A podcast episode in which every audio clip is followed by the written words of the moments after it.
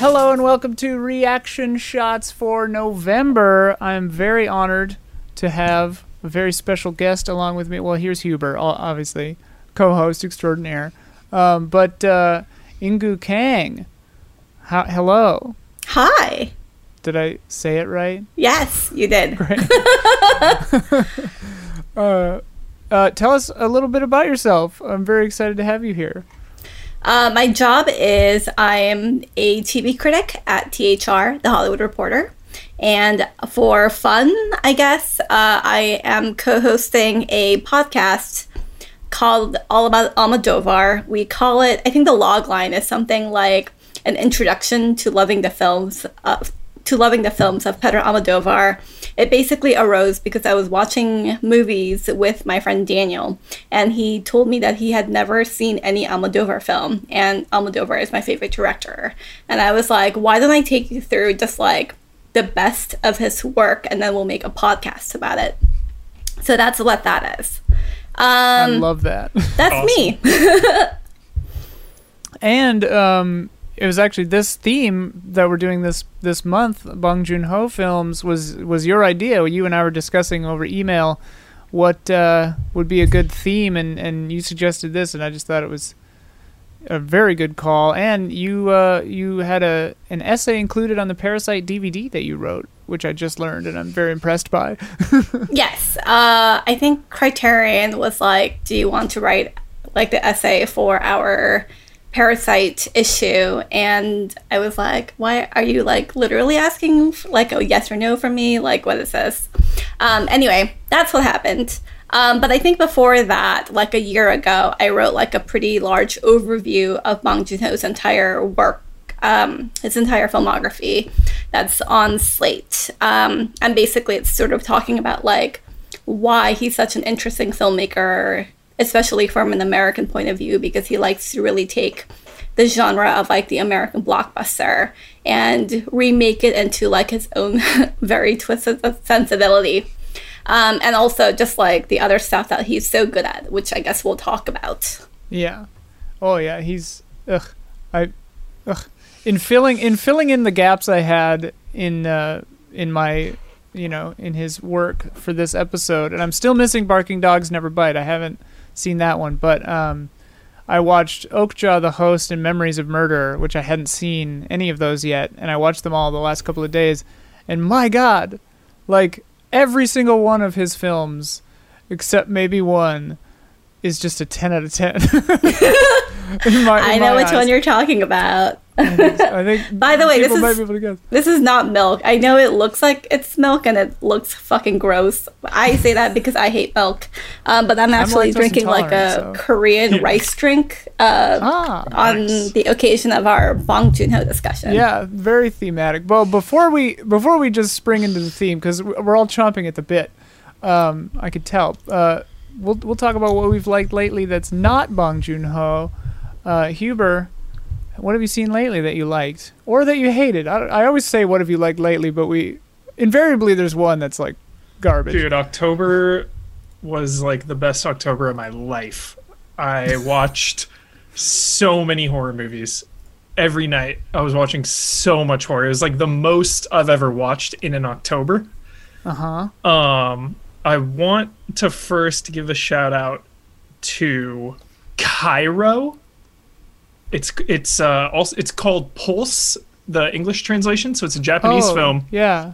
It was remade a few years later with uh, Veronica Mars and Damon Salvatore from Veronica Mars and Vampire Diaries. Uh, I have not seen the remake, but it looks horrible. Yeah. But this, the original, this is now one of my all-time favorite horror movies. Whoa. Super low budget, super grimy, but prophetic. It was made in like the early 2000s, and it's all about lonely ghosts and like technology and the internet just consuming you. Really, really good movie. I cannot recommend this enough.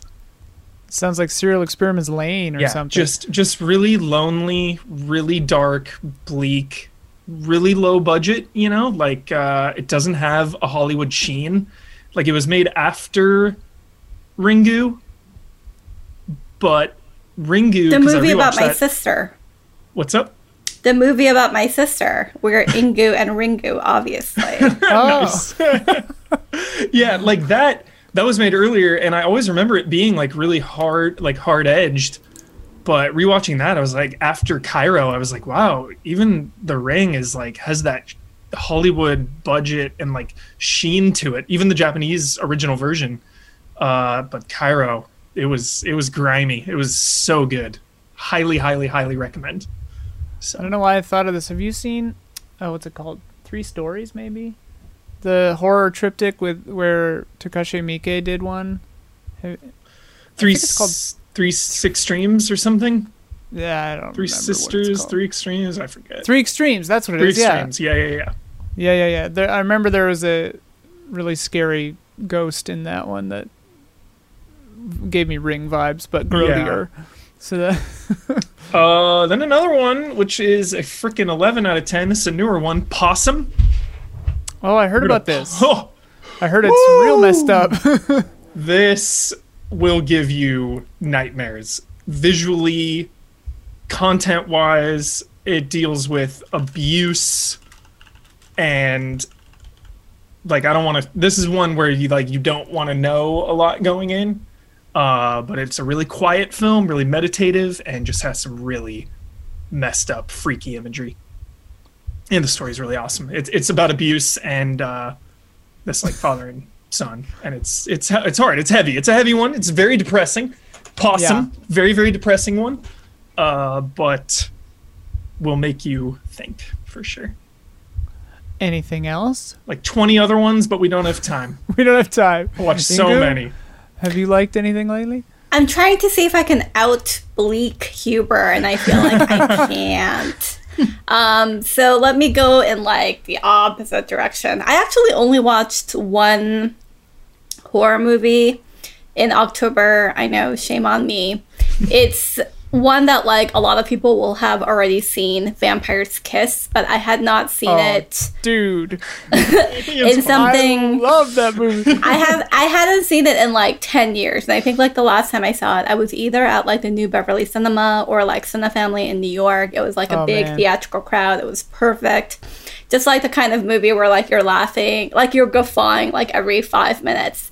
So it basically stars like a very young Nicolas Cage, although he doesn't actually look very young, and he believes that he has been turned into a vampire, but like it's not actually c- clear if he has turned into a vampire also ends like quite bleak.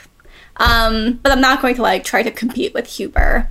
So I don't know. Having a having a psychiatric uh, appointment with the corner of a building is pretty good.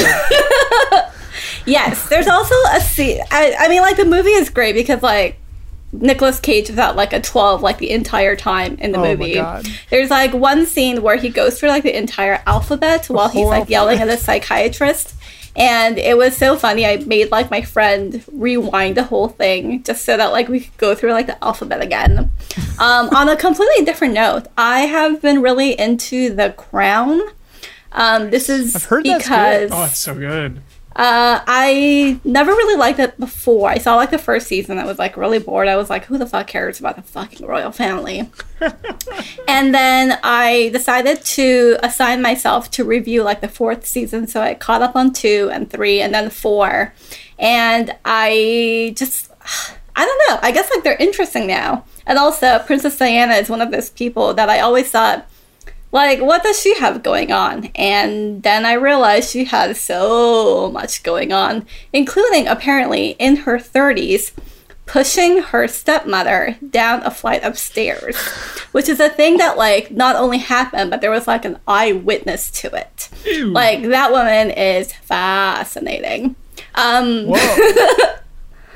I haven't seen those newer seasons, but I remember the the fog one or the, the like. oh yeah that was wild Yeah, that was that's one of the best episodes of TV ever. It just like has such a lasting impact on me. oh but Isn't, uh, The craziest the craziest thing about season four is that you get Princess Diana, which is great, but also Gillian Anderson plays Margaret Thatcher. And Oh, at what? first I was like like my brain just like broke I had to turn it off because my brain like literally could not process Scully as Margaret Thatcher. And then like I watched a little bit more and then like it clicked and I was like, holy shit, this fucking performance. So Yeah, when, I, when I first saw her like real accent or whatever, like that she's got this British accent or whatever, Gillian Anderson, kind of blew my mind. Or it's like faux British. I don't know. I think she grew up in England until she was like 11. Yeah. And then she moved to Michigan or something. Yeah, and it's like a mixture of those, and it's just like what a fascinating dialect you have. Olivia Colman is in that now, right? Yep. Yes. She's the Love queen. Love her. Love her. Mm-hmm. Anything else you've liked recently? Broadchurch hype. Honestly, I feel like I just recommended like a solid 42 hours of That's- content. that's true. Like you guys are set. You met the quota. Um, well, Dude, by I gotta, of- I gotta subscribe to that philosophy. One huge recommendation. Get back to me in a month. yeah, you got to watch Patriot. Huber. um, uh, as far as horror movies go, I don't remember if I talked about this last time. I saw In the Mouth of Madness, and I'd never seen that one, and I really enjoyed it. It's pretty ridiculous, but I liked it. Ian, we have so many conversations outside of the podcast. I forget if we were talking I- about it on yeah, the show or remember. Yeah. outside of. I never remember. I was trying to remember if I talked about seeing Tenet uh, in the show or just if I was just whining about it in real life. Because I went to a drive-in and I don't remember when that was because time is meaningless. You saw it? Yeah, it's not very good. Oh, Um, bummer. I don't want to. I don't know. I feel like people are really sensitive about spoilers on Tenet, but Definitely, definitely. it's it's very Christopher Nolan, and it's very fine. okay. Like Part of the I'll- Nolan experience is the it again. IMAX. I mean, I'll, I got a 4K TV now, so probably I'll rent it in December when it comes out for home screens, you know, and I'll see it again and see if I like it more. But I feel like it it's pretty predictable and it Hmm. uh, just kind of whatever. Uh, but I did see two things I finished just recently shows. Um, I finished Bly Manor, Huber, Yes. and uh, Yes. you know I'm I'm standing the relationship in that Yes. so hard. Yes. Uh, Have you seen uh, the show You with her?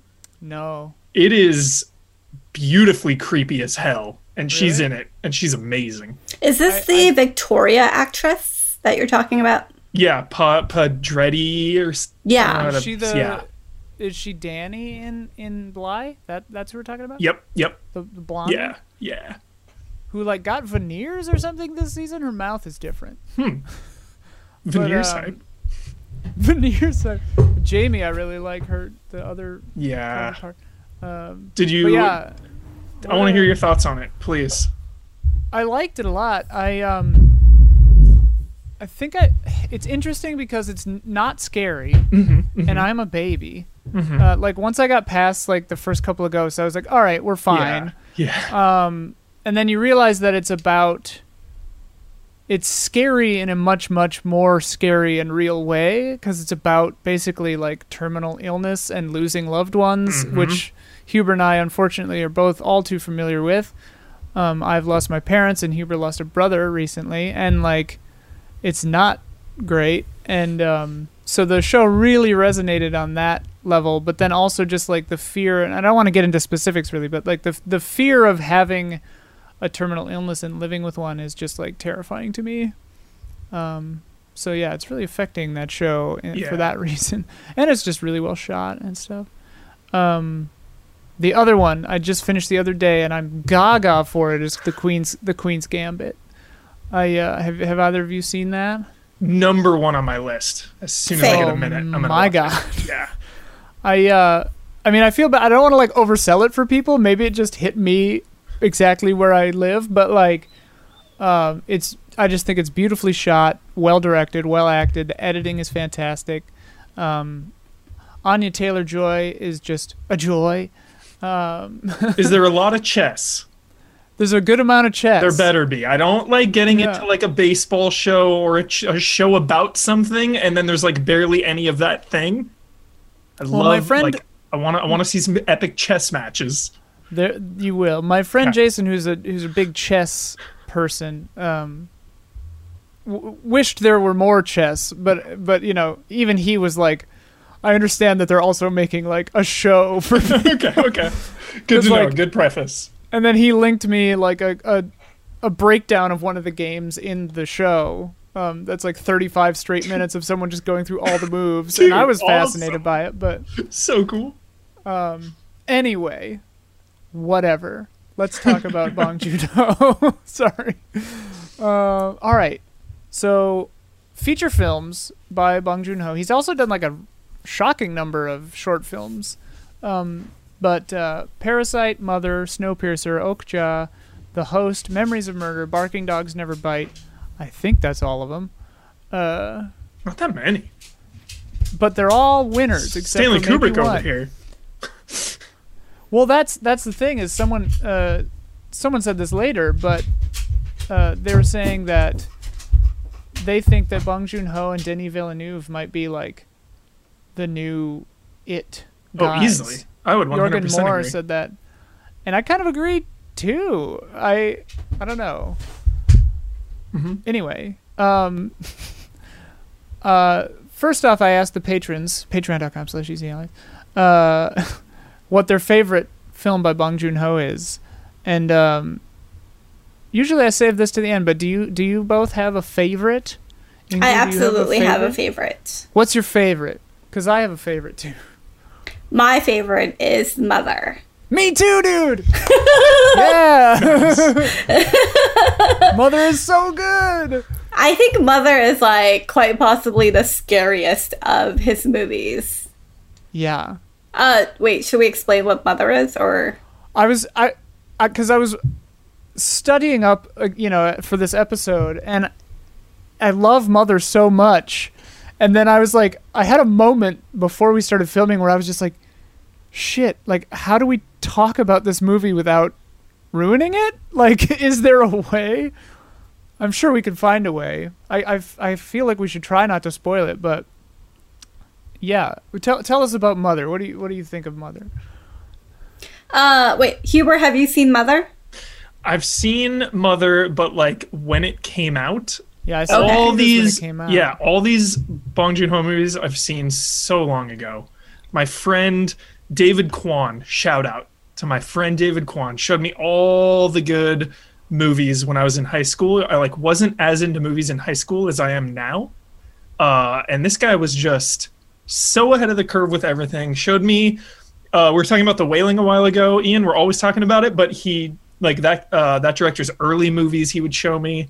Yeah. Uh, so he showed me like Memories of a Murder, The Host. So I'm a little rusty, but yes, I've, I've seen Mother. Okay. So Mother is basically a like a crime procedural like at its heart. You have this like elderly woman, she's like maybe 60, maybe 55. She has a son who is developmentally disabled. Like she lives in this like tiny town and everyone knows that he is just sort of like the butt of all jokes and whenever he goes in the village like people make fun of him because of his disability. And basically, he gets accused of murdering this girl, this like high school girl who is discovered to be dead. And she is convinced that the police are basically pinning it on her son because he is not able to defend himself. And so, what they end up doing, so like she is pretty poor. She's only like working part time. She's like selling herbs or something, like something like super traditionally Korean. Yeah. And so uh, basically, she, because she can't really afford like a defense attorney who is competent, she goes in search and like asks people questions and tries to figure out what actually happened to the girl and like what happened to her son. Um, and basically, um, I like I obviously I don't want to tell you like the ending, but like I think Yeah. the movie is really good because it shows you like both like how great maternal love can be and also like how dangerous maternal love can be. I think that's that's the perfect way to say it. it. Like the the lengths to which people will go. Yeah. And I was just watching before we filmed this, uh, there are a few decent videos about this movie on YouTube. Every Frame of Painting did one, and a few other channels did some interesting breakdowns, and uh, they talk a lot about like that. A lot of things are shot in profile in this, and Bong Joon Ho does that in a lot of his movies too, but especially this one. And uh, interesting use of lenses and and um, aspect ratio and stuff, which is really cool. But it's all done so meticulously, and I mean that's a, that's a through line. I think that's going to come up a lot in this episode. Is just like he is meticulous and he is a planner. He's like Hitchcock in that way, like storyboards everything meticulously. Um, but it shows because there are so many things in all of his movies, and Mother especially, and Parasite probably after that. But like a throwaway line, like early in the movie, or like thematic placement of the hands and stuff like that, like is like a subconscious nod at the truth. Um, it, uh, it's phenomenal. Mother is so good. um, but yeah, like you said, we can't really say much more about the story without spoiling it.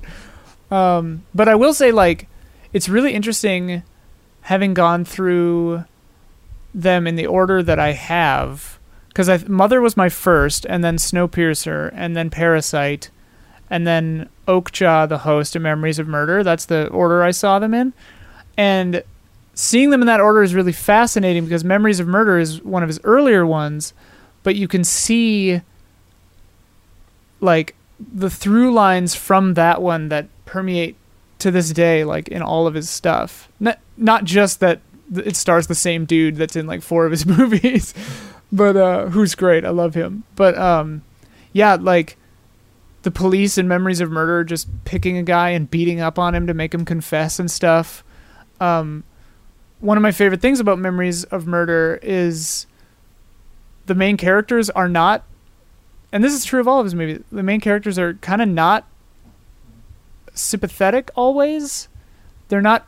He doesn't paint his characters um, broadly and like he doesn't paint them so that you'll like them necessarily all the time like he gives you things to disagree about, to Mhm. disagree with about them, which I really like a lot. I think Yeah. in my uh, Criterion essay, I wrote about like one how one of his through lines is basically to have these like cinematic tropes who actually don't get to quite fulfill their destiny. So like in the Yeah. host, you have like a father whose daughter is taken, but you know what? He doesn't really like get her ultimately like 100% back if you go to something like Parasite, like all you want is sort of like that familial reunion. And of course, that's the thing that's like denied the most.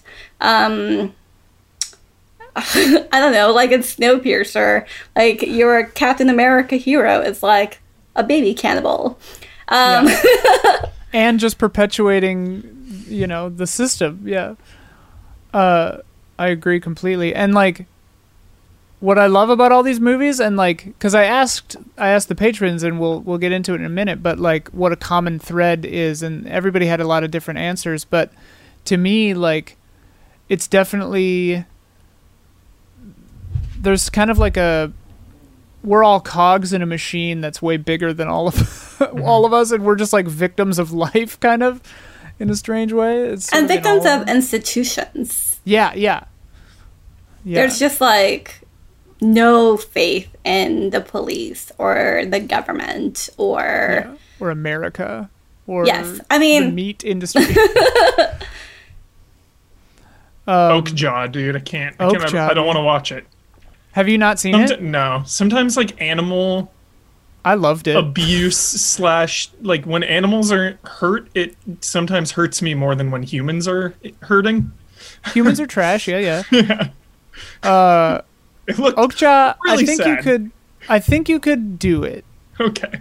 um similar to you know my you know my prevalent theory about uh, movie trailers for dog movies how they have to show the ending Yeah. uh, because people want to know going in if they're getting a dog lives or dog dies movie yeah there's like a website called that, right? Like, does Right, the dog really? die? Yeah. Does the dog die? That's so good. that's great um i make use of where's the jump that's a fun website that tells you how how many jump scares are in a movie because I, don't- I don't like jump scares.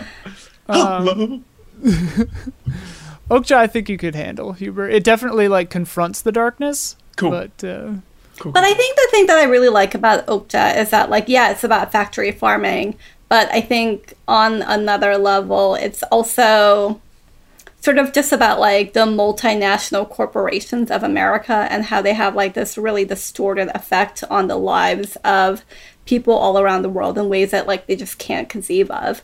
And so Yeah. if someone from those countries decides that they want to fight back against the American corporations or like that uphill battle that that they have to fight, it's about factory farming, but it's not just about factory farming. It's about a lot of other things. Hmm. that's I mean that's yeah, it that movie it maybe tackles it the most head on, but like these themes kind of show up in a few ways in his like capitalism or like anti-institutionalism sort of stuff. Um or not even anti-institutionalism always, but like where am I in in this institution kind of stuff. Can you guys hear my dog snoring? I can't tell if that's like. I can't, but I wish I could. Oh, okay. it got really loud for like a brief second. And I was like, oh no, am I ruining the podcast? I love a good dog snore. Mhm.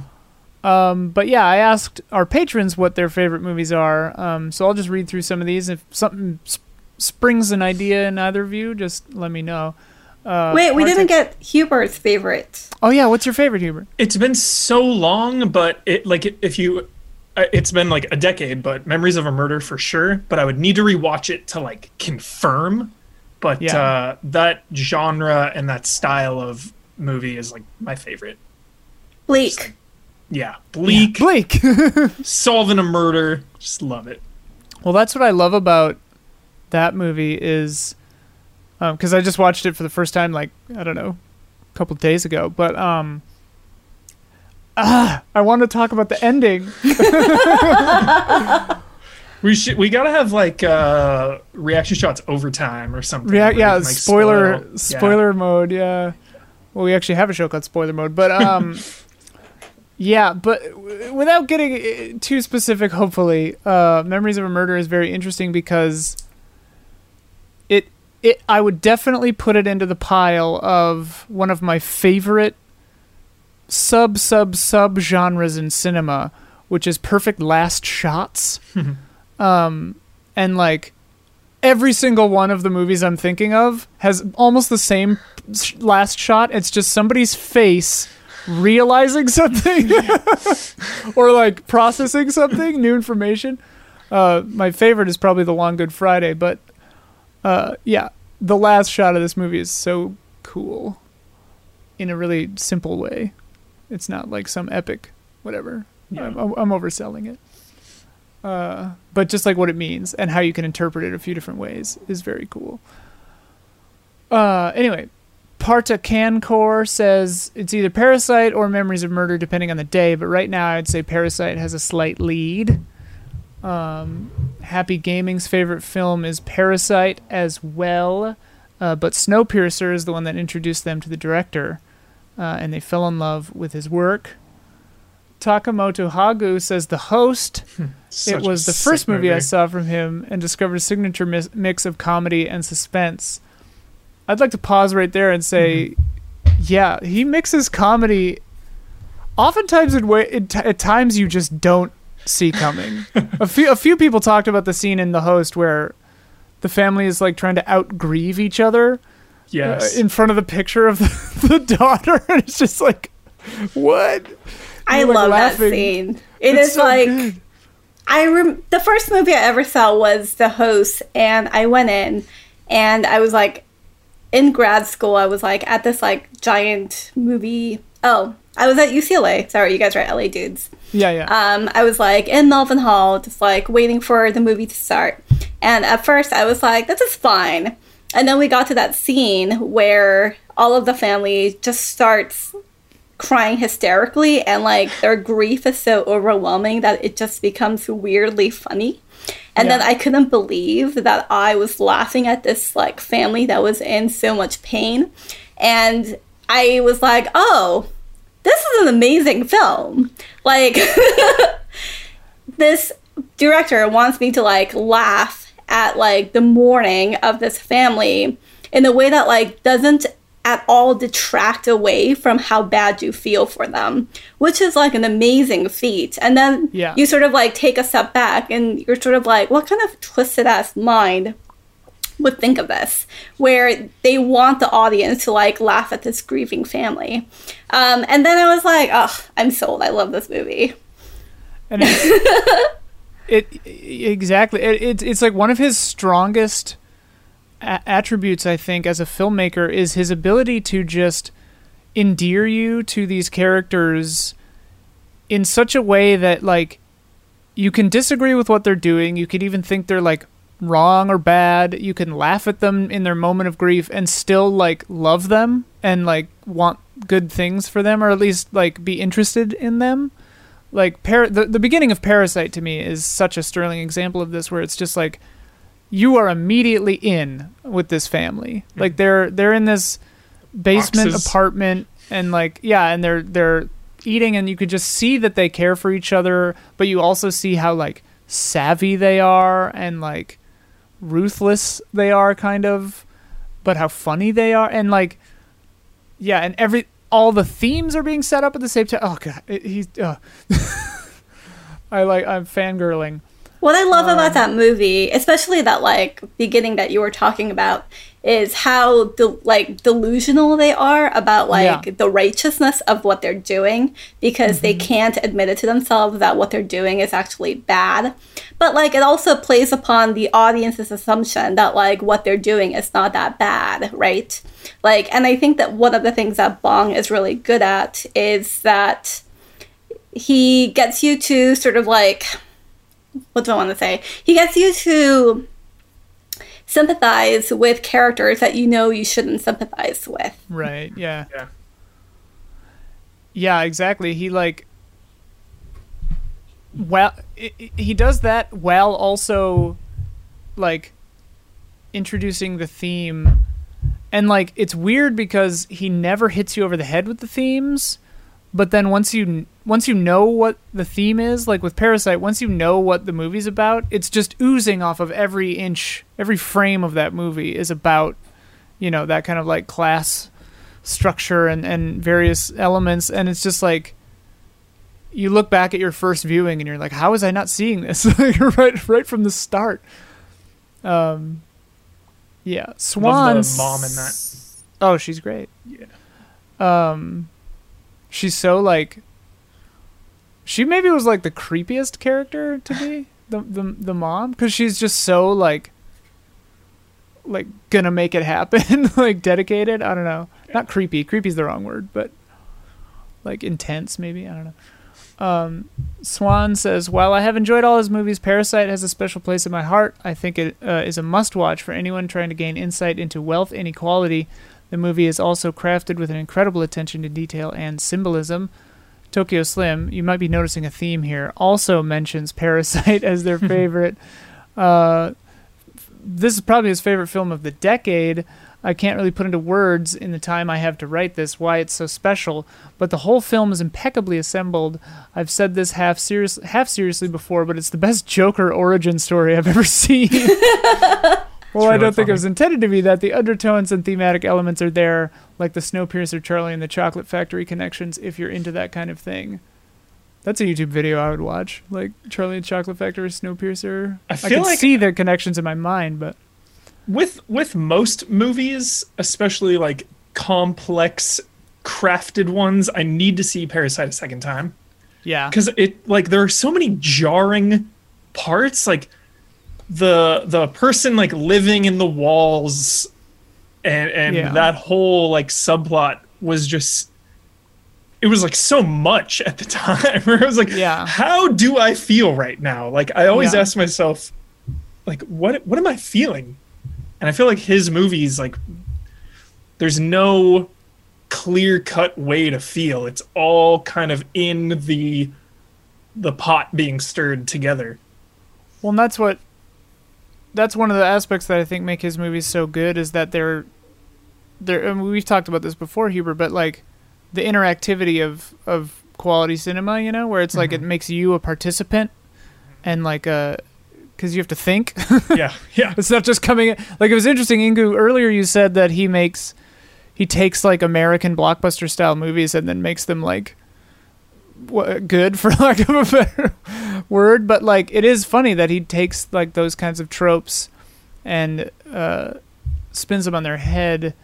And with parasite it was funny because it got overhyped for me for sure. Like it, before i saw it everyone was like it's the greatest movie ever made. Like it's amazing. It's amazing. So when i saw it and also i intentionally didn't want to know anything about it and knowing like about the host and stuff and it's called parasite i kept expecting it to be some kind of like horror thriller situation just from that you know um so it's one of those movies where i like each each day that goes by i appreciate it more you know like right when i got out of it i was like yeah it was good you know Same. now i'm like oh no wait that movie's a masterpiece wait a minute I want to pick up on something that Huber was saying about like how like when he got to like the basement family, he felt really overwhelmed. Yeah. I think one of the things that you see over and over in his work, um, to the extent where it's like a little bit too formulaic for me now, having gone through all of his stuff, is that he will always give you like sort of like the everyman and then whatever he's fighting against. But he will also always give you someone who is like under the position of the Right. everyman. Mm. And so you have like in Parasite the regular the poor family. But then there's also like a family that is like in so much gambling debt that that they actually have to like hide out in someone's house and basically disappear from the face of the earth. And what Bong really loves to do is I think, challenge your ready identification with the protagonist. By which I mean, in this case, you watch Parasite, immediately you're taught to identify with the main characters, the poor family. But then they end up doing all of these things and have so little sympathy for the people who are under them that they feel in competition with that like you understand where they're coming from, but you also sort of have to admit to yourself, like, oh, like these are really bad people. yeah Even something like Mother, I think like Mother is so tragic because the woman who is the main character is a working class woman. She has like barely anything to her name. She is trying to help out like this uh, her son who has an intellectual disability, and yet she finds out slowly that like the girl who was murdered has like her own like like whole other level like set of problems. And the question sort of becomes like if you are constantly putting yourself in the position of the underdog and then you see someone or you are uh, forced to confront someone who is who has even less privilege than you like what do you do with that? And i think with bong what he's really interested in is sort of exploring how the everyman like has trouble being sympathetic for people who are beneath him in higher in the social hierarchy because he's constantly looking at the people who have more than he does. That like he can't really perceive his own relative privilege in like the way that it needs to be seen. Like i think that's what's so great about parasite.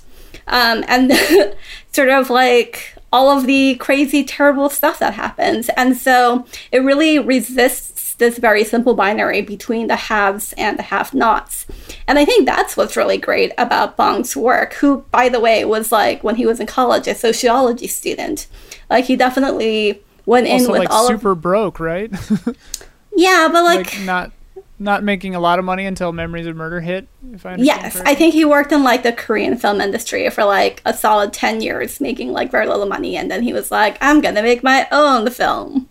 Um, anyway, um, I think there's just like a depth to his social analysis that, and or his social commentary that I think is really underappreciated.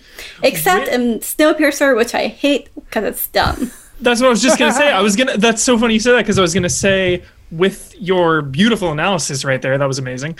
Uh, that makes me want to rewatch Snowpiercer, taking that knowledge into it. But maybe it's just too on the nose in Snowpiercer. Or, I feel like he should not adapt material from other people. Hmm. Because I think that's the only one where he adapted, and I f- feel like it's like his worst movie by far. he's got he's got the opposite of the tarantino problem Wait, what's Tarantino's worst film by that measure? oh i just think that uh uh uh, Jackie Brown is his better is better is one of his better ones. But uh, besides Pulp Fiction and uh, Reservoir Dogs, I guess I, a thought occurred to me that uh, uh, I don't know if I think this. I well, maybe I do. it's, I want to know what you guys think of this theory that I've had uh, that Bong Joon Ho movies are almost akin to Cormac McCarthy books in the sense that Cormac McCarthy obviously like way f- further down the road with this kind of a th- theory, but like Blood Meridian or or uh, No Country for Old Men, like the the characters aren't even like characters almost. They're like metaphysical archetypes for an idea. Like like the characters in No Country for Old Men are like this is good and evil and this is humans, like to put it really simply. Or Blood Meridian is like this guy's violence and this guy is greed and this guy is, you know. And so it's like kind of funny like like you were saying Inkoo about um how he makes you sympathize with what you think are the protagonists only to realize like and this happens in almost all his movies. It's all yeah like you said almost formulaic but like you realize halfway through it's just like well shit is this even the protagonist? Like are these people heroes? Like are they good? Like uh, or are they just examples uh put here to show me the uh the flaws inherent in the the system like you know the the the problems that capitalism has or the police department has or the fraught nature of motherhood uh i don't know I maybe feel this like- theory doesn't have the performances are so good that like I really feel like it's hard to say that they're not characters. Sure Like all of those performances, even Barking Dogs Don't Bite, like they feel so lived in. It's I think Very true. especially because Song Kang Ho, sorry, Song Kang Ho. I, I I'm always like very used to saying it in Korean in my head. Um, the actor who has starred in Memories of Murder and The Host and Snowpiercer and Parasite. I think he has like such a rumpled quality to him that like yeah. he just feels like much more than a symbol. Maybe Huber I- will disagree agree. with me. uh, I, I think i agree with you Okay. I agree. I think the I think though maybe the wall liver kind of has what you're talking about, Ian. Where he it's like- does he does come in he's sort of emblematic he's kind of Yeah. like a symbol more Yeah. than a man That's uh, like that's maybe possibly like the vibe I got with that, but But even like the thing I really love about that relationship, like the cellar couple, mm-hmm. is that when I was going through all of his work, I realized that he didn't have any romance like in his genres because one thing that we've talked about is he's so Whoa. good at melding these different genres and he doesn't have a romantic film. I actually asked him about this and he was like, "No, I love romance. I'm going to make a romance very soon, which we'll see." But I think that I was like a little bit afraid of like what his like crazy twisted brain would come up with in terms of a romance. And then you kind of like get like a glimpse of it with that cellar couple where you know, like okay, like the guy sort of like has gone crazy because he's in effect in solitary confinement. But like the way that like she brings him food or like the way that like they've obviously had like a lot of sex and the way that like he really just like loves it when she is like doing these jokey renditions of like Kim Jong Un or whatever. Like you can tell like this is like a couple that like really loves each other. Like their marriage is not just duty. Like their marriage is like a real marriage, even though they only get to see each other like I don't know, like in once a week or whatever. It's it's an interesting. I hadn't really thought about this, but yeah, you're totally right. Like romance is not present, but love is like the driving force of many of them. Like the host, Okja, Mother, Parasite. Like characters' unbreakable love is like the only constant. Um, like Family. through line. What? Oh, I said family. Family, yeah, yeah. Family between a girl and her pig, or a mother and child. yeah, it's he. I mean, he deals with family, which I guess is just another institution. Whoa. Whoa. Whoa. uh, Varun Kachwaha says that his favorite's got to be Memories of Murder. It captivates from beginning to end. The dichotomy of village cop who might appear out of his depth, contrasted against the city hotshot know-it-all, really helps the actors play off each other and keep it uh, and helps them shine. The film When he's the alliance. suspense. Yeah, the Love it.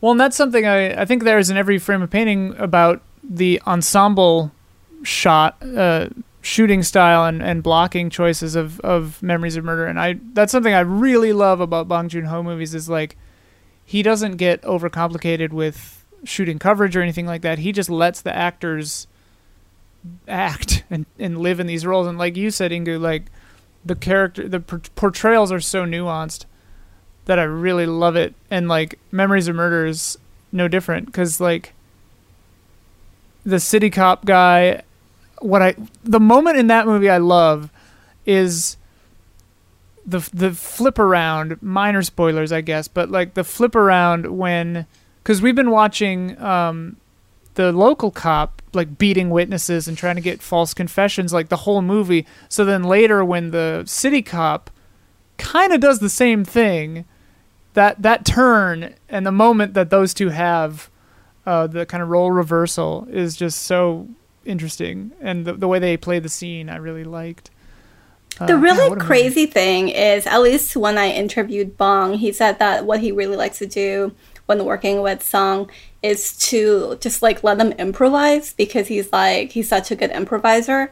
And if you sort of consider like the precision of like his tonal hairpins, the fact that he lets his actors improvise like within that, I don't know how he does it. It's a Uh, fucking yeah. magic trick. I I didn't know that he allowed that at all. I mean, Yes. I, I can see it, but I'm amazed by it. Um, Can you yeah, imagine if Hitchcock so- let like Tippi Hedren improvise? Like it would Right. never happen. But I guess you see it in um, relationships like Werner Herzog and um, Klaus Kinski. Klaus Kinski. Yeah, like that sort of like haywire energy mixed with like super like focused energy. Sometimes is the recipe for success. or they try to shoot each other and eat shoes and all that. Kind of stuff. Uh, Zach Wojnar says Parasite was a film I knew nothing about when going in to see it, and I had no idea of any of the twists and turns it took, and completely on the edge of my seat even before things got gloriously out of hand. Likewise with Snowpiercer, even though it's comparatively more straightforward. Not sure if that was meant as a joke, straightforward, because it's literally on rails. Oh, I, I let's talk about Snowpiercer. Let's get into it because I also super hated it when I saw it in theaters, and um, now thinking back and having like done some reading and watched some other people's impressions of it, and of course Elise loves it. That's kind of why I wanted to, her to be here because she loves Snowpiercer, and I wanted someone to defend Snowpiercer. Um, I I'm kind of bummed I didn't have time to watch it again before this because uh, I wanted to give it another shake because having seen all his other movies now, or almost all of them, I do wonder if I would find more in it. Yeah, just the conversations we've had. You know, his movies are so challenging. Like they, like you were saying, you're an active participant, and not everything is clear cut. That you know, so I think a second viewing is almost essential for a lot of these movies. Yeah. That said, though, Snowpiercer, like even the the fraught moments are pretty literal.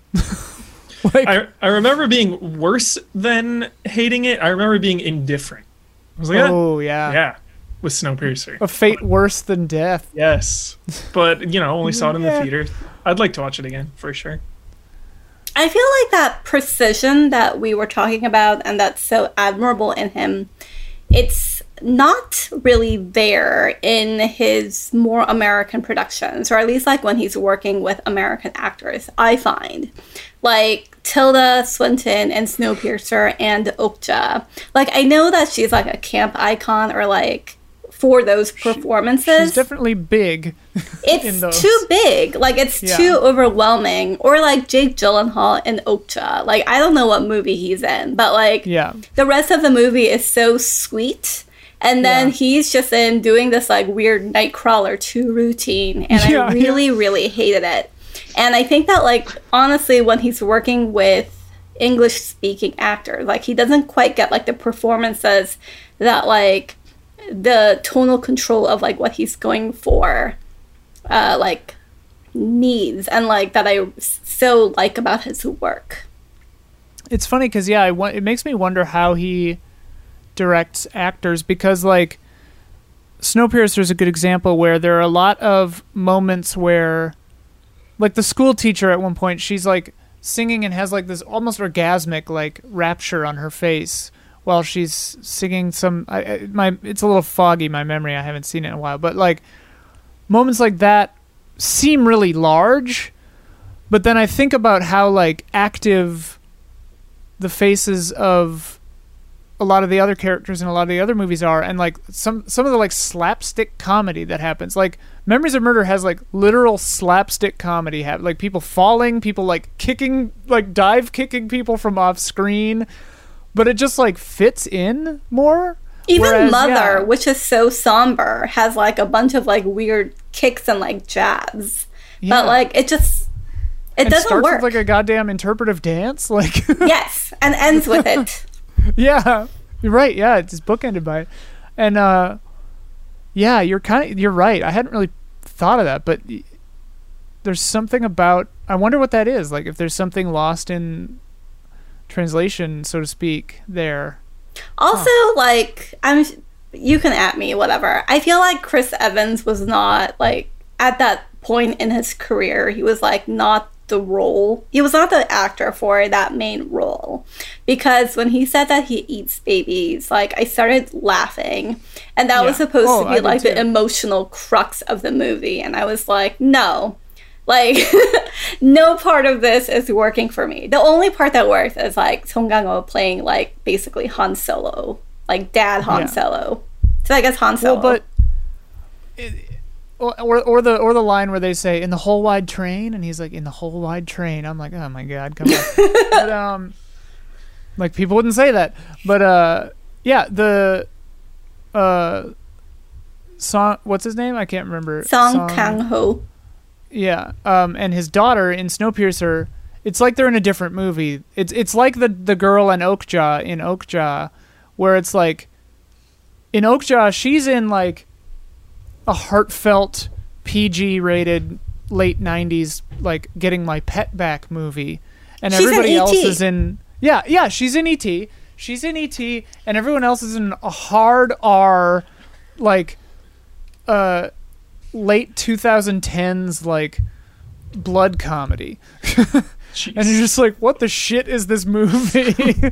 And snowpiercer is kind of the same where like those two are doing like a cool gritty version of this story and then everyone else is just like american action movie. Almost to the point where it makes me think is it intentional? Hmm. Like i- in okja especially i i almost want to give him the benefit of the doubt and say he did it on purpose and he's using American actors in the English speaking parts of the movie intentionally as like a weapon because they're so insane that it almost feels like it's like making fun of um, of that like of America and like as a stand-in for capitalism. I wonder. I mean, this is probably grasping at straws, but like I mean, Yes. Referencing wonder. Nightcrawler in the in the same sentence, it sounds pretty out of control. he's yeah jake gyllenhaal is doing like well by turns he does nightcrawler and then he'll suddenly be like an effete like animal tv host it's it's wild It's wild in a bad way. Yeah but yeah i di- it didn't like i didn't hate it like i didn't snowpiercer it i think it's probably his second probably his second worst film by a by a, fi- a fair margin but I'm gonna say third worst. what's the second worst Barking dogs. oh see i haven't seen that one Same. It's That's very first, right? Coen Brothersy, yes, but like in I like could, s- I a could see that being his bad origin. Coen Brothersy way. I could see that being his origin for sure. The Um, only really good thing about Barking Dogs is there's like a Bae Doona Doona Bae performance that's like very very good. Oh, cool. Also, I, I do like the title. It's a That is clever a cool title. title. I wonder what the Korean title is supposed to be. Excuse me. Oh yes, it's Flanders Dog. less less good. That's I think funny. it's, like- Based on like a French book or something. Oh, it's it's a satirical take on the 1872 novel A Dog of Flanders. okay. Well, sure. Also, the host in Korean is actually just called Monster. So it actually, the host parasite doubling actually has like no real like meaning. No, doesn't hold any. monster is a better title. Ah, kind of. Isn't that yeah, that they're both good. Canary movie? Monsters. Monsters. Well, and then there's there's Monster. Also, there's a movie called Monster, but Monsters was that like it's sort of like Bly, where it's like uh, this isn't a monster alien movie; it's a love story. Mm-hmm. Um, I can't remember what we were talking about. Sorry. Colt Smith likes uh, Snowpiercer, but also Memories Memories of Murder. Jorgen Moore likes Parasite. Um, Morgan Mahala likes all of them. Parasite Awesome. and Mother. um, I'm just kind of speeding up because we're already at an hour almost. Um, I asked our patrons what makes his films great, and I think that we've touched on many of the kind of ideas. Um, but Happy Gaming says that he's got a keen understanding of characters, but moreover, where characters come from and why that makes them feel things about their surroundings, each other, and the situation at hand. In Snowpiercer, it gives us a conscious feeling of rebellion. In Parasite, it gives us a stronger feeling of undermining those who don't appreciate what they have in the first place because we see how hard a class works to use skills versus the others who do not. I think that's yeah, like he gives you such a good um, understanding of who a person is and their situation in all these movies that I really appreciate. And he does it in a way that isn't expositional, in a way that a lot of like other directors are not as good at, I think. Like he'll do something really quickly. I mean in that book like Save the Cat or whatever, say what you will about it, but like he he does little tiny subtle things that just like endear you to people really quickly, and I I appreciate that. Also, the through line in his movies is, well, or at least in Memories of Murder and Mother, um, and the the host kind of he definitely has a thing for like intellectually disabled or differently abled characters, um, and like showing that what I appreciate about it is like he shows that they're more than meets the eye. Like they're not just a broad strokes, just like they're not only their their ability or disability, which I think is nice. It's it's humanizing. hmm Memories of Murder maybe is the best example of that. Or Mother. Um, Even the host, like the dad, has Even the host, a yeah. little bit of Mm-hmm. I like how I don't I, I love a good like tenacious um protagonist who just like has to get it done and just won't stop. I love it. Um But isn't that what's great about like Bong's movies? Because like you admire the tenacity, but like sometimes they just like don't get there because Right. of X Y Z. Well, that's that's maybe my. F- I think you've hit the nail on the head of my maybe my favorite thing about his movies. And he, I mean, we were joking before about bleak movies, and I love bleak movies too. But like, I love a movie where like people don't get what they want. They realize what they wanted wasn't what they thought they wanted. They get it, but realize, oh wait, this sucks. like, or they have to do something to get what they want that is is way too far. You know, like all of his movies deal with that kind of outcome oftentimes and I, I just oh man i love that it resonates with me They're perfectly unneat. What's what's the opposite of neat? Untidy. untidy Yeah, they're perfectly untidy. I feel like yeah they don't. but like you said before in a in a kubrick sort of way where it's like excuse me everything is so controlled even the Mhm. chaos is just Yeah. like yeah controlled chaos. That's even a better way controlled to describe chaos yeah um i wonder what i wonder if he's like just straight nihilist or, or what he's probably an absurdist because all reasonable people are um Paraconcore says, I really love his humor. He uses very subtle methods. We're talking about what makes his films great. Uh, he uses very subtle methods to bring laughter to a scene. For example, the mourning scene in The Host that we talked about before. Uh, Takemoto Hagu says his movies are always serious social commentaries and have this weird sense of humor that comes at you from uh, in at the most unusual moments. Um, right, and this this is a take on this scene I hadn't I hadn't realized myself, but maybe it's true. Um, that it's funny how the family and the host is mourning, and then starts having like a competition of out mourning each other because they realize they're being like photographed. And I hadn't that wasn't my read on that scene, but then I was like, oh, I wonder.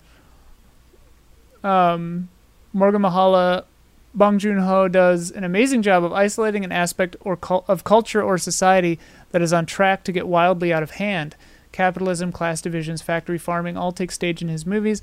It is obvious to see what he is alluding to, and he does a great job of not becoming preachy about what needs to be done in each film. Rather, he directs the audience to think about the near future or potential for these issues uh, to run away and become more and more out of hand. I enjoy that he makes the films a thought provoking experience rather than a lesson that a visionary is trying to impart. I think that's a good point. Like, back to the active participant kind of notion is like, he's not talking down to you. He's trusting that you'll see what he's saying and draw your own conclusions by and large, I think. Except for maybe Snowpiercer. and Okja, maybe. Um, yeah. Uh, Jorgen Moore says uh, his best movies tackle social issues like class or mental illness, or uh, and they all have a major plot twist. But unlike Shyamalan, where his twists are almost parodies of themselves, Bongs have a purpose and push the movie over the edge.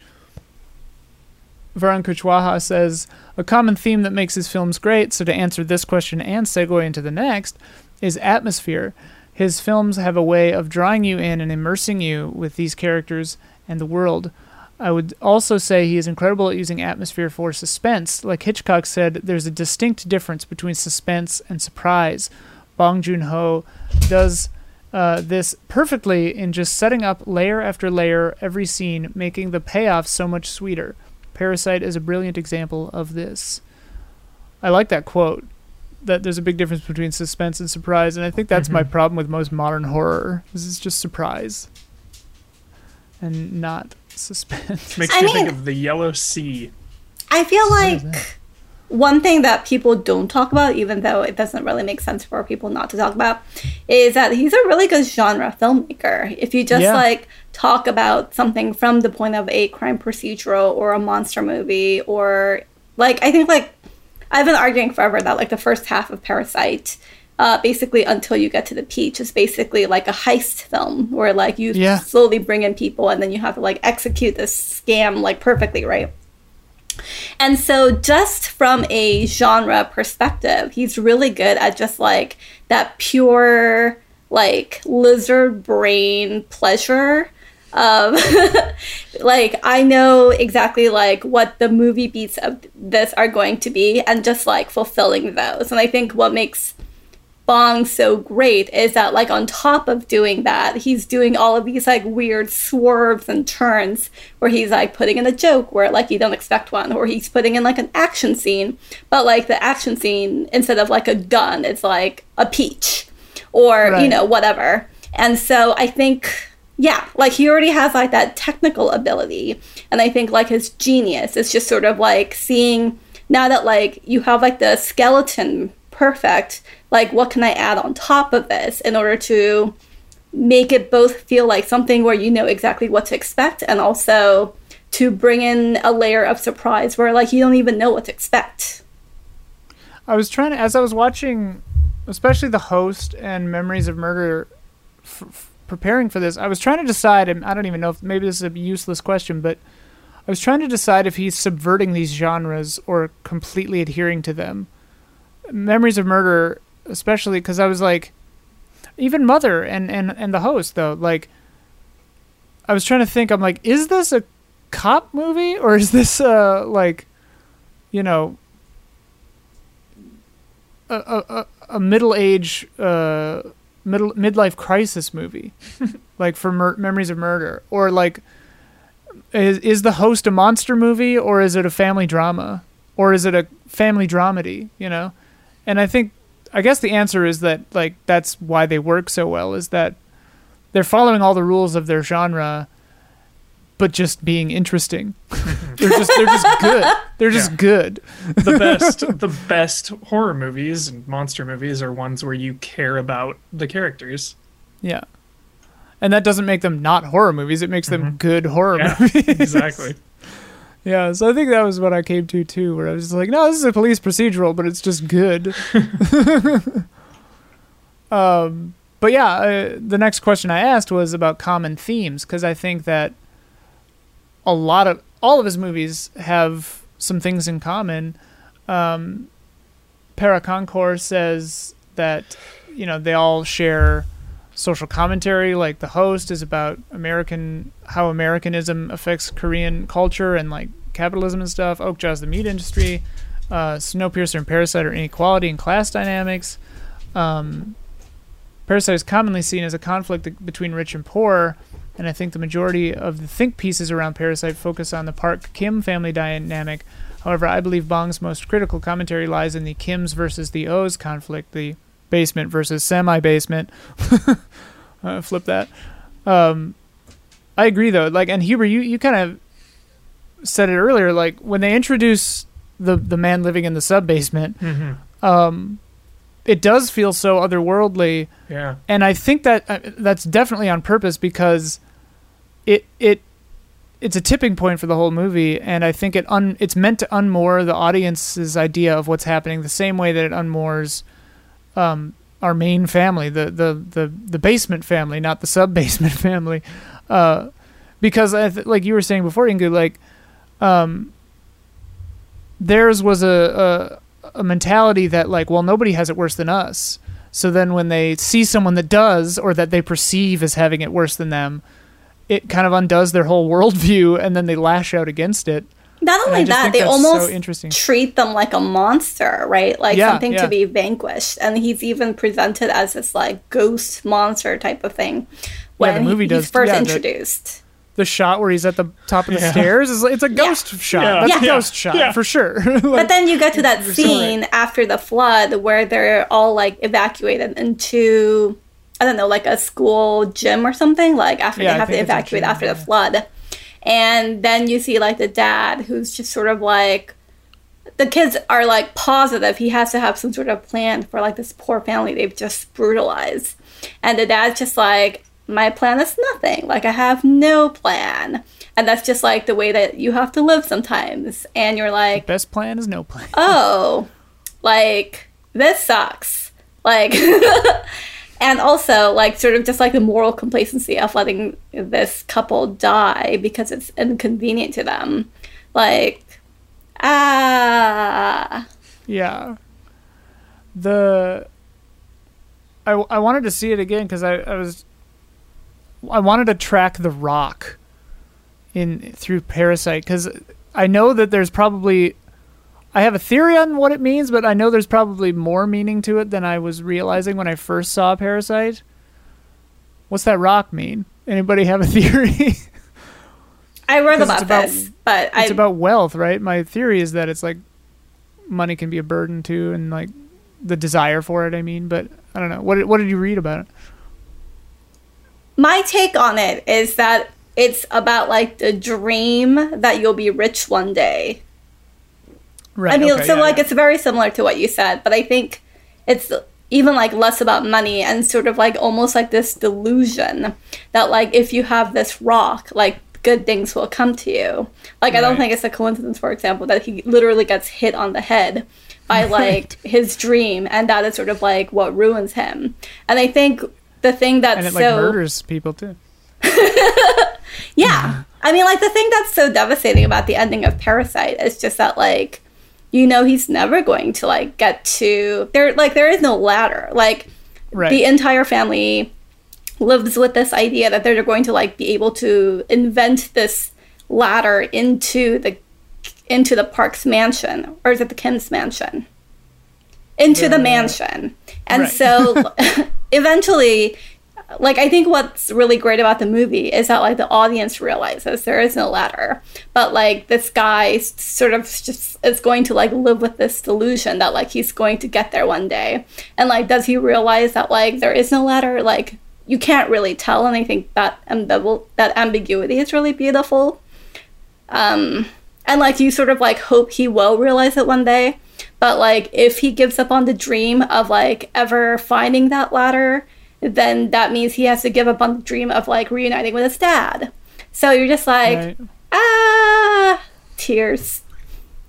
Yeah, the I was actually pretty surprised by the the ending, like the maybe flash forward, maybe not. Um, yeah, it, it it resonates with me in a lot of the ways I was thinking about America in the last few years, where it's like, eh, eh, you know, not to put too fine a point on it, but like the great American lie of like the quote unquote American dream of like everybody feels like they're three good weeks away from being a, a, billionaire, you know, and like they think everyone in America feels entitled to that sort of thing, and it's oppressive. It's it's it's you know, to to to borrow a phrase from Buddhism, it's like you know the root of all suffering is this desire. So yeah, I think I think that Parasite nails that. It's mm-hmm. hardcore. I've actually um, written, I think, at least twice, like definitely in the Criterion essay, and then also I think in the Slate piece that like I think that's like my pet theory about like why Parasite was the movie that broke through, um, like sort of beyond like little out- art house circles. I almost said outhouse, which actually would also be like a very bong thing. But anyway, yeah. I think it's because like there is this sort of like dawning realization that like economic meritocracy for like the vast majority of Americans it's not a thing because like we don't have like a route in which like you can escape poverty for example through like the through like how the country currently is and like how shredded our social safety nets are not to get like too preachy but like right. I don't think that like movies, American movies, even American shows, like really talk about this. You know, if you look at something like Breaking Bad, which is like a show that's like very fun. But like the whole point of Breaking Bad is that if you're just like this one exceptional guy, preferably like right. a middle-aged straight white guy, and you just like are smart enough, you can become a fucking billionaire in like what, like five months or whatever. Yeah. And I think there's sort of this reluctance in a lot of American pop culture to admit that like this just isn't an option. And i feel like so much of the movies is about like this one heroic anomaly. And i think what's great about bong is he's always like no like the heroic anomaly is like not a thing. I can show you like a character who believes he's the heroic anomaly. But like right. in fact like the system is against him and most likely the system will crush him. And somehow learning that feels fun. Well, Have you ever like, seen uh, Hell or High Water? Yes. Good good it example. Reminds me like this what you're talking about. It made me made me think of that because it's like there's no way out. They got to rob some banks, but it's also like payback too. But yeah, you're you're following these people, and it's not like glamorizing and selling what? you the American dream you know that you know that meme where it's like uh, you see the guy with the brain and it's kind of glowing and it's like level one and then the next one is like really blowing and it's the like level two and then it's like galaxy brain yeah.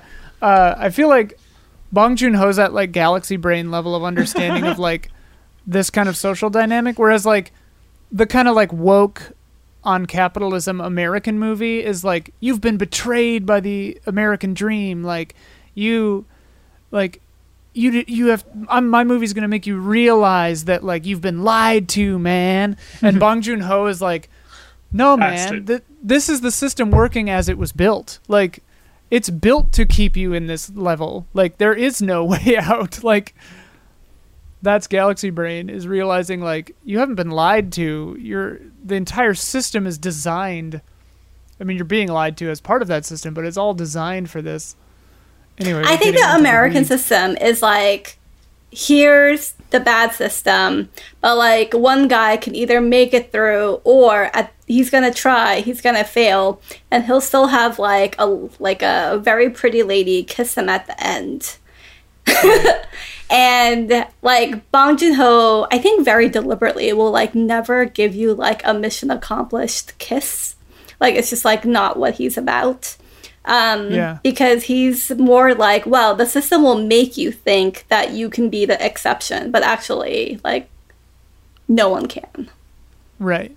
Like and and my favorite kind of ending where it's like you thought you were the exception, but lo and behold, you you ain't. Have you uh, have you guys seen Green Room? Yes. Green Room? Green- You've seen Green Room, Huber? Yeah. Uh, punk band runs afoul Oh yeah, of yeah, yeah, hundred percent. Yeah. yeah, yeah. Did we see it together? I think we did. We may have. Um, Yeah. Love Green Room, but the ending of that feels that it feels kind of like a Bong Joon Ho movie. Does Sorta. everyone die? It's been such a long time. Uh, not everyone dies. Okay. Um, yeah, That's a good one. it's a good one. But uh, I I I, I want to just spoil Memories of Murder because like, the last the last scene is so good. Like when he goes on in the walk at the end, and is just like, just like learns some things. it's just like, oh shit, all right, like. Has like ever a cop felt more relatable than Song in that movie? Just like a trashy dude who is like in Yeah. terrible clothes, has terrible hair, taking his aggression out on people, and also like probably like a guy you can tell like signed up for the force to like do some good in the world and has just been so beaten down by the violence around him that he's just like cops. a bad person now. Wait, what? and yeah, it is like just has has resigned himself to just beating people to get a confession, and he doesn't care. Like he cares about the the means justify the ends. You know, he doesn't care about anything. Um, which is what makes the last shot interesting. Uh, um, I as we wind down here, I asked I asked the um, this is something I like to do when we do focused on a person uh, Okay. episodes. Like I did the same thing for the Nicolas Cage uh, thing, but I just asked for interesting facts about Bong Joon Ho. Uh, so I got a few that I didn't know, um, and I did not check these for veracity. So it's it's their fault if it's wrong. Um, Takamoto Hagu says that he's best friends with Song Kang Song Kang Ho, the main guy in four of his movies. Well, main guy in three, and also in Snowpiercer, um, which is cute. I love that. Uh, Happy Gaming uh, just mentioned a few people mentioned that how meticulous he is about uh, storyboarding. That he writes it out almost as like a comic. that just plans everything. Uh, Paracan Core gave us uh, four really good ones. Um, I'll tr- they're a little long, so I'll try to sum them up. Um, but Bong is part of the first generation of Korean filmmakers uh, to emerge from after Korea's removal of movie censorship in the late 90s, which is why uh, you've seen such an upswing in Korean cinema with uh, Bong Joon Ho and Park Chan Wook and Lee Chang Dong, um, to name a few, where they can tackle more like graphic stuff. Um, shout out to The Handmaiden, that movie rules. Yeah. Uh, number two, real life serial killer that may have inspired Memories of Murder uh, was found through DNA testing, and he was in prison, uh, already serving a life sentence for a different murder. Uh, not a spoiler. Uh, there are unconfirmed reports that the serial killer watched Memory of Murder, Memories of Murder, three times when it was played on TV in Whoa. the jail. Um, number three, Bong had a lot of financial struggles until Memories of Murder became a hit. To sustain himself, he worked part time shooting wedding films. Bong said that uh, there are going to be people that still have the footage that I shot for them. I filmed really well. If the parents cried, I did a close up. And if there was someone who looked like the groom's ex girlfriend, I got a close up of them too. It's really funny. Uh, he also called the Academy Awards a local film festival. That was before he won, though. Ah, So now he has much more respect. yeah. He seems like a very sweet and interesting man. I don't know. I feel like the ones who Um, always make the darkest movies are. Oh yeah, Think of like I I used horror to directors that just gush blood and they're so jolly. Yeah. one of my first jobs in LA. I was the TD for a for a show that about horror, and we had a lot of guests on, a lot of horror directors, and that was the through line of all these people who Yeah. make like the most fucked up shit. Yeah. Is they're all just so nice, They're just the nicest, chillest people. Uh, then I uh, we'll just briefly hit a few of these because uh, at the end I'd just say like, is there anything else anyone would like us to discuss? Um, Happy Gaming wanted to know if there are what a two two parter. What kind of movie would you want to see him do next, and would you want him to adapt something or not? Inkoo, you already said you don't want him to adapt anything. I really don't want him to adapt Parasite for HBO starring Mark Ruffalo. Oh, yeah. I Is heard that about that? At Yeah, danger yeah, of happening? That's like happening. Yeah, yeah, yeah. No. Yeah. Why? Pull up, pull a Michael Haneke and do it shot for shot, like with funny games. No, it's gonna be a fucking mini series because he was like, I had so much backstory for blah blah blah. Um, I, I mean, will. I do like a good HBO miniseries. So who knows? I will add a couple of fun facts to this, unless. Oh, yeah. um, okay. So one is that um, I forget what year this is, but it's like I I'm going to say like within the last ten years, he was actually like temporarily blacklisted from receiving uh, funds for his movies by the South Korean government because um, the previous, uh, the current South Korean president is like fine. He's like a liberal, but like the one bef- right before him uh, was the daughter of like one of the most brutal dictators of South Korea. He was he like ruled in the '60s for whatever reason, and like a make America, make Korea great again sort of like move. Like all of the old people ushered in this like his daughter. Her name is like Park Geun-hye, and basically she's in prison now. But one of the reasons why she went to one of like the things that like led to her downfall is that she had this like consigliere essentially who just like made her do like a bunch of like corruption stuff and like claimed that like he could talk that she could talk to the president's dead father and like serve as a sort of medium and therefore would give her all sorts of like terrible advice and like charge her like really exorbitant amounts of money. Anyway, like I said, she's in prison, but her administration blacklisted 10,000 writers and directors and artists. And he was actually one of them despite being like the biggest like name director wise in the South Korean film industry. wow, That's wild. I did not. So that's know the thing. His movies is- they triggered. Yeah, Uh, consigliere. That makes me want. It, that that triggered me. Now I want him to do a organized crime film. That's what I want. Oh yeah, organized cool. crime. Now, you saying uh, the romance thing, I think a romance Oh, movie yeah. would would be really cool from him. That makes me think. Uh, your story made me think of uh, "On the Silver Globe" by um, Andrzej Zula- Zulawski. Butchered that.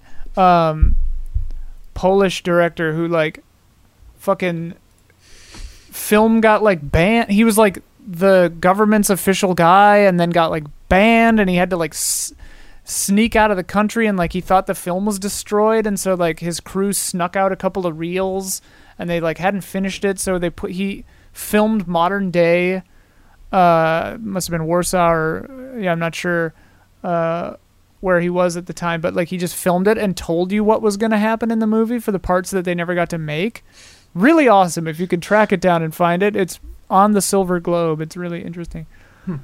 Um oh i brought up jorgen moore talking about Denis villeneuve and bong joon-ho. Um i love those guys. They have kind of Best in the biz.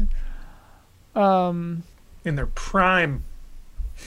Zach Wojnar uh, interviewed uh, Jinmo Yang, who's the editor that worked with Bong Joon Ho, and had a quote from him uh, saying, Director Bong is not the type to go out for some coffee and then come back.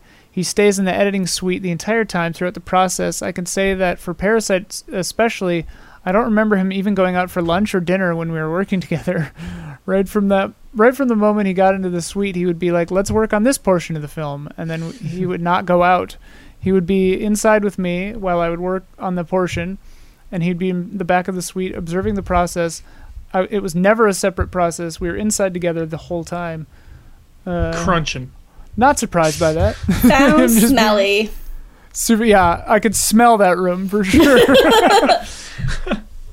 um, and we mentioned them before, but um, Tokyo Slim and Varun Kachwaha both shouted out Park Chan Wook and Lee Chang Dong. Um, Park Chan Wook, known known for the Vengeance trilogy, Sympathy good. for Mr. Vengeance, Old Boy, Sympathy for Lady Vengeance, and The Handmaiden, one of my favorite movies of that year. Me, that was me, not written, but maybe they like it too. Um, and uh, Lee Chang Dong, Lee Chang Dong made um, Poetry, Oasis, and recently Burning, which is a blind spot for me. I didn't see Dude, that one. I Burning is a love Burning so much. I heard it was amazing. Yeah, I, I just haven't seen it yet. I really want to. Steven Yeun um, was so robbed on so many levels with that movie. Which one? Burning? Yes, Yeah. I need to see it. Huber agrees with me. Huh? Yeah. I said Huber You- agrees with me. Oh, 100%. 100%. Uh, Tokyo Slim also wanted to shout out uh, a movie called Columbus by Korean-born director and Ozu disciple Kogonada, um, starring John Cho. It's about a man taking care of his comatose father in Columbus, Indiana. It's streaming on Criterion for subscribers and free on Kanopy, uh, which is a free subscription with a library card. Um, sounds Never cool. heard of that love, one. love John Cho. He's great. Um, Tokyo Slim also said that they saw Tenet and didn't love it. Oh. Ian Um, and Tokyo Slim. Thumbs down. Yeah, I don't know. If was my, also my it- first time in a drive-in ever. If you saw it in the IMAX, would it have been better? No. I saw it in a drive-in, which is pretty damn cool. Some people call time. the IMAX a crutch. I say it's part of the experience. Well, get this, man, because uh, I mean, I, I was I, I'll, I'll read it because his statement kind of mirrors my own. Tokyo Slim s- says that um, patron saint, of reaction Mhm. shots, Tokyo Slim, says that they saw Tenet, and it might be the most predictable and structurally obvious Nolan film I've ever I've seen in a long time. It's well filmed, and I'm sure that there were technical challenges and such. But there's like four big aha moments in the movies that I'm sure look real clever on paper, but were so telegraphed that they especially become, well, yeah, duh moments. Once you find out what the plot is, there are some real obvious Nolan bla- Nolan bait plot devices in the film that he goes for over and over again. It was just slightly disappointing, I think. Hmm. Uh, yeah, it that that was kind of my big takeaway from Tenet. I'm like, because like after we saw it, we were talking about it, and I was like, I understand the story now that it's done, and I know everything, and like, I didn't Hmm. really feel lost during the movie, but like, I didn't. It it didn't give me enough to be like to care why anyone was doing Hmm. anything, and and it felt like kind of rough. I don't know, hmm. Inkoo. Have you seen it? No. I don't. Whoop! My camera. it felt. It felt. It feels kind of rough around the edges in a way that like some of the shots are just like amateurish and the cuts are a little rough. Hmm. Do you It's think weird, the. Nolan expectation played a part? Because when I Yes. saw when I saw Crimson Peak for the first time, I liked it, but didn't love it. And then I watched it again like a year later, and now it's one of my favorite Guillermo movies, and I'm like obsessed with it. Yeah, I only saw Do it thi- once. Do you think? I think on that further viewing. um, I think it definitely has a lot of baggage because I was going into it kind of like peeved at it, where I was like, it's very irresponsible for you to be putting this movie out right now. Seriously, yeah. Like I was kind of like Delay the damn thing. I was like, just get over yourself, dude. Like you're not gonna save cinema. Um, so like maybe maybe I had a chip on my shoulder about it, but I don't think that really affected my read. It just kind of affected my like feeling about Christopher Nolan. Um, I'll see it in 2022 when it's re-released. just watch it on your 4K TV. It's not even that. It's not even that impressive. Just watch it on your phone the way it was intended to be. Eat Tweet that, Nolan Chris. watching it on my phone. Yeah. Eat shit, Chris. Uh, Uh, uh, says that the Criterion Channel recently started streaming 12 Korean films from the new Korean cinema wave that started in the late 90s. It's a great place to check out the early works of some of Korea's most renowned directors. And if you'll allow me a sneak to sneak in a plug, uh, they've recently started to review Korean films on their YouTube channel, and the channel name is K Movie POV. Check it out. If there are any an- allies who like Korean cinema, Love it. reach out to them. Ian, I really want you to watch The Yellow Sea. Put it on your Okay. list. All right. Is it on Criterion Channel? It might be. I'll ask my Google if it's on there. Okay. Um, okay, so we've got the, the quote challenge from Morgan Mahala this time. But uh, before we end, is there anything else that anybody wants to say? I feel like we've said so much. We have. We, we've, we've been, we've It was going. really fun We- listening to your analysis. Oh, thank love- you. Yeah, this this has been great. I loved I loved this. Um, okay, so usually we have a quote challenge at the end where we have some quotes, um, and then we try to guess what they're from. I used to, we used to all come up with one and try to stump each other, um, but now our patrons do it for us, and it's much easier. Um, Morgan actually gave us the answers, so we'll be able to find out if we're right right now. Tokyo Slim, when he does this, usually leaves us hanging, uh, but they weren't able to do it this time. So, uh, all right, the first one is why Johnny Ringo, Tombstone. you look like so. What? Tombstone. Yep. Tombstone Doc Holliday. Full quote is why Johnny Ringo, you look like someone just walked over your grave. I gotta watch Tombstone again. Omar Oh. and I were my roommate and I were talking about that just the other day. We want to watch Tombstone again. The fun fact about Tombstone, I believe this is accurate. I think so. The son of the guy who made Tombstone is um oh A Lord. pizza. Panos Cosmatos. A pizza? Yes. What? Like the tombstone pizza. Oh, Sorry. you're too quick for me. so good. That's very funny. He's Oh, a I love. DiGiorno. um, no, his No, stepson's uh, a DiGiorno. oh yeah, His daughter Celeste. that one I don't understand. Celeste Pizza.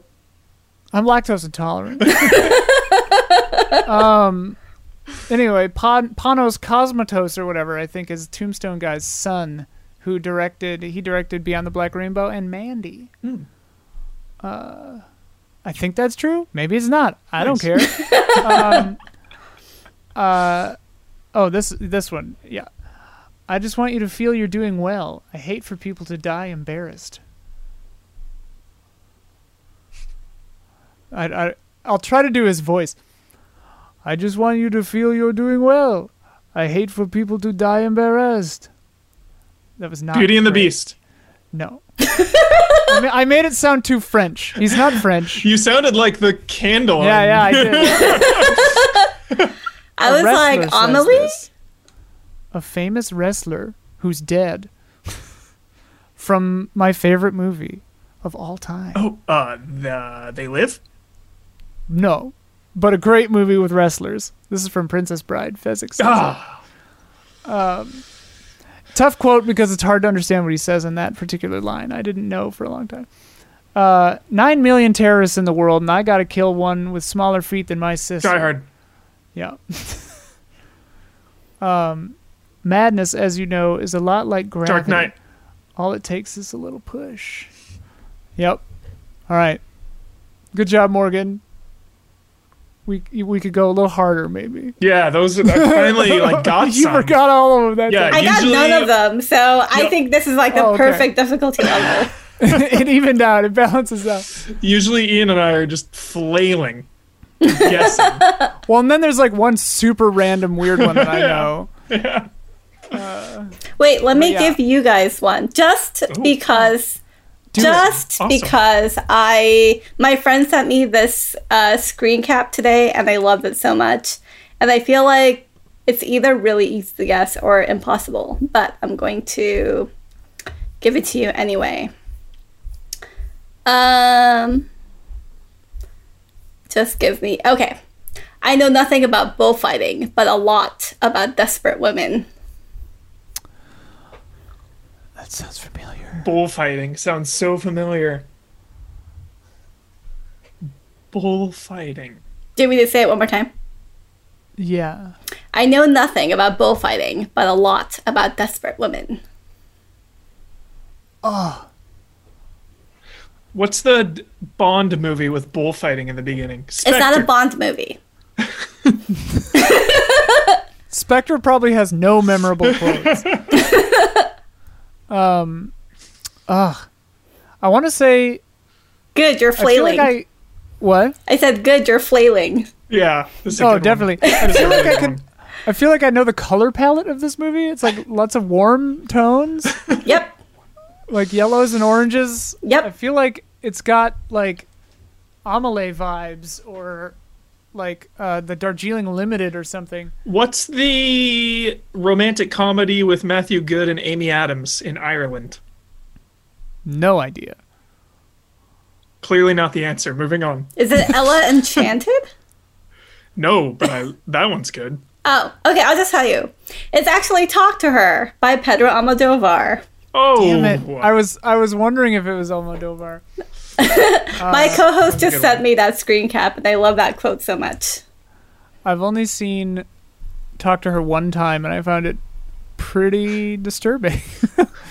You should. yeah, Skin I Live In is one of my favorite movies, so it's like, who knows where I'm coming from? Skin I Live In is so much more disturbing. I still have not seen that. It The Skin I Live In?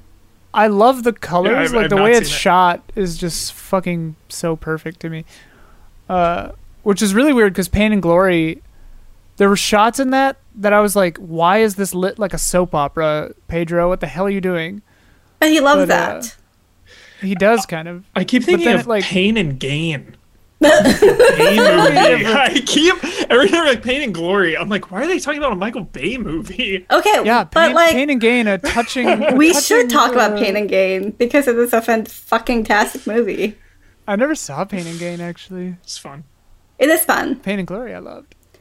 Um, there's a quote similar to that quote from my maybe my favorite episode of Documentary Now, uh, original cast recording co-op, where one character says, "If there's two things I know, it's women and exactly what's going to happen in the future."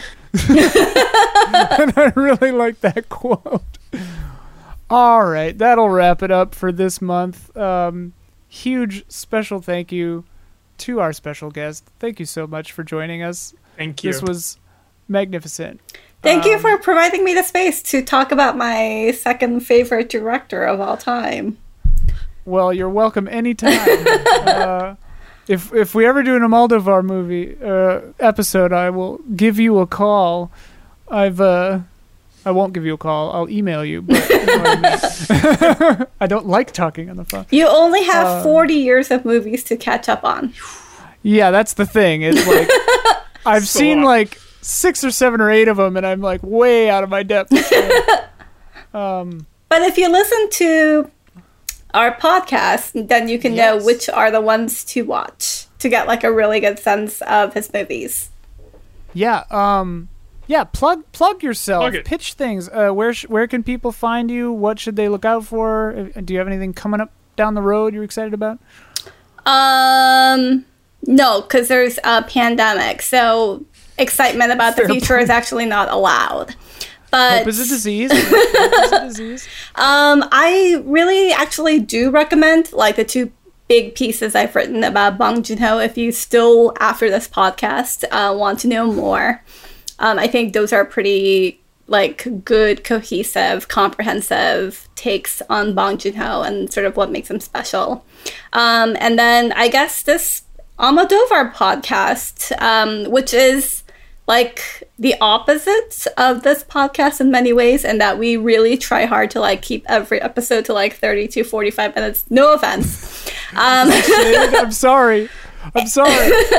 and we try to like really uh, be good about like what's the word uh, i try to be brutal about like what is sort of like the thing that you need to get about Almodovar and his work. Um, and so I think all of that is good. We have. I I think that's it. and I guess I'm at I'm on Twitter at Inkoo Kang I N K O O K A N G. Great. Nice. So, key takeaways. Check out the podcast, read those things, follow on Twitter, and you hated this podcast. I am really glad that I have had an opportunity to talk about Bong Joon Ho uh, because I feel like I've loved that guy for like 10 years or something, and it's been so wonderful to like watch a star rise in a way I would never have anticipated in the US. It does make me a little bit afraid of like where he's going to go with this if like the HBO like remake of Parasite becomes like a thing. Um but yeah, I don't know. Like honestly, it's really hard for me to like get excited about specific auteurs just because I feel like, you know, like almost every artist has like a hit or miss sort of thing. And Almodovar and Bong are just like two people I will never not be excited about. Absolutely. That's it Yeah, though. me- Only two. I mean, I, I'm right there with you. Like, there aren't that many truly great things.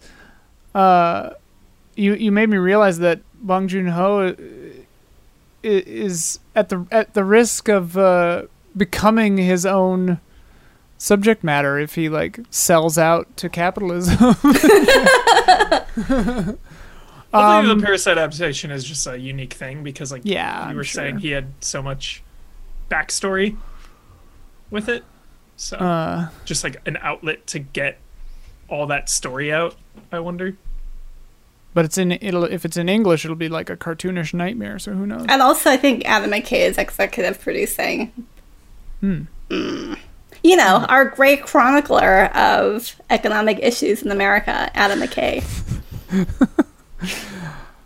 Uh, um, speaking of economic issues, you can support us at patreon.com slash easy allies. Um, yeah, and uh, on patreon.com slash easy allies, if you're in the $7 or up tiers, you are part of the Easy Allies Film Club. You can put in your comments for uh, to be included in this very podcast. I usually post the discussion topic about a week or two before we shoot and uh, it's the lifeblood of this damn series. Thank you so much. We also have at our $250 tier the shout outs, and uh, this month our shout outs are Elthanis, Greg the Dark Knight Kettering, Caleb Togi Crawford, and Nick. Shout, Shout out. um, but yeah, that's gonna do it. We'll be back next month. Thank you both so much. Bye.